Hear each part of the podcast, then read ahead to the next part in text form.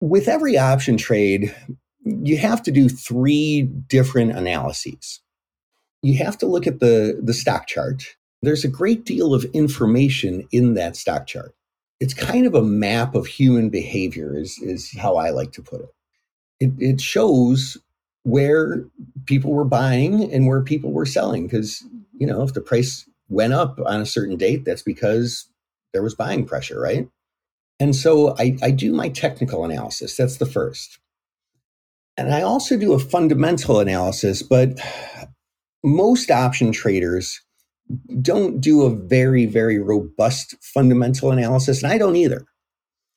Uh, I, I, with most of my trades, I don't really dig into the, you know, to the financial statements and all that.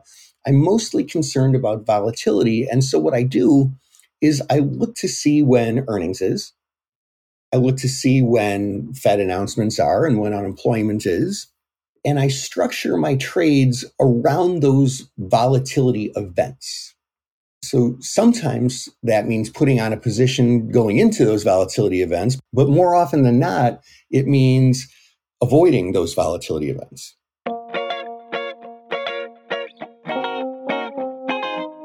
Trader Dan Passarelli talking to me about trading in general and options in particular. Dan started his career as a runner and a clerk in the trading pits. In today's electronic world, he trains motivated beginners, intermediates, advanced, and professional option traders. If you're at all interested in the life of an options trader, listen to the full episode on a Trader's Life podcast, episode 53.